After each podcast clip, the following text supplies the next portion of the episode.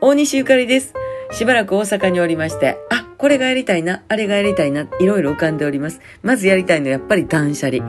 もうとにかく物が多いんで、えーすっきりさしたいなって思いますね。それからペーパードライバー講習を受けたい。ね、さんちゃんとの移動とか、トラちゃんと運転変わってあげたりとか、あの、お母ちゃんとナオミを一緒にね、ライフへ連れてってあげたいなってね、えー、ナオミの車やけどね。あとはね、散髪。もう一回こうやってね、ショートにすると、ああ、散髪したいなってなってくるんですよね。あの、ライブの時のリーゼントがきっちり決まるようにって思うとやっぱ余計気になりますね。なんかあの、ロングの時より気になることがたくさん出てくるんですが、やっぱり楽です。で、色も変えましたんで、すごいなんかね、楽しいですね。こんなんもありやなって、なんか思います。